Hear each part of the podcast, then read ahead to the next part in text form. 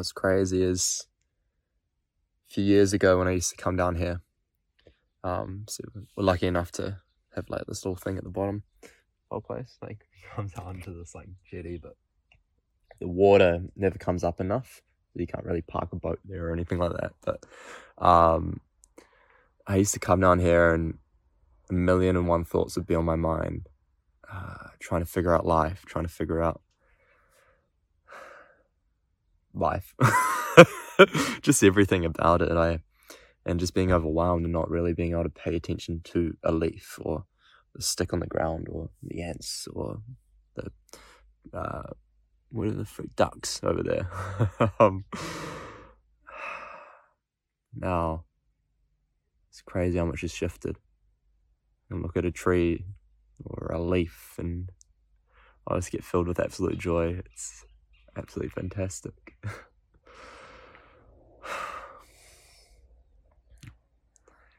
I'm just really grateful that I've both been where I was, but at the same time done the work required to actually allow myself to get to the place that I'm at now. Um, so that I can continue to progress from here. Like a little, little, little freaking tear of gratitude right there. um, it's hard to get this guy to, yeah, uh, to show some tears, but um, feels good. You know, I just wanted to share that feeling of gratitude with you, uh, whoever's watching, because it's possible. I, I never thought it was.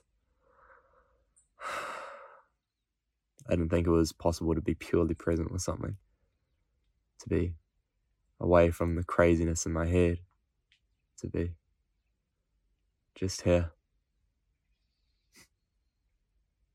just present. Wow. It's fantastic.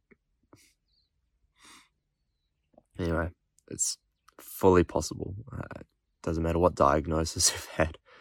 Doesn't matter what kind of pain or overwhelm or disbelief you might have right now. But uh, hey, look at look at this guy. Boom. Um, but man, so you can do it. You will do it, right? And the only thing that's going to stop you is, uh, well, your own self.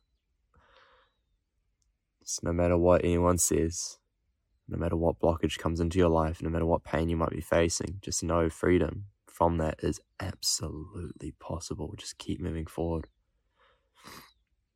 Um, and I must say that number one thing that's really helped me on this journey is meditativeness. Um, the ability to be meditative, my ability to uh, see things from a distance rather than be entangled in them all the time not being in the traffic, you know, on the road. Look at looking out my window and like, screw you. I need to get to where I need to be.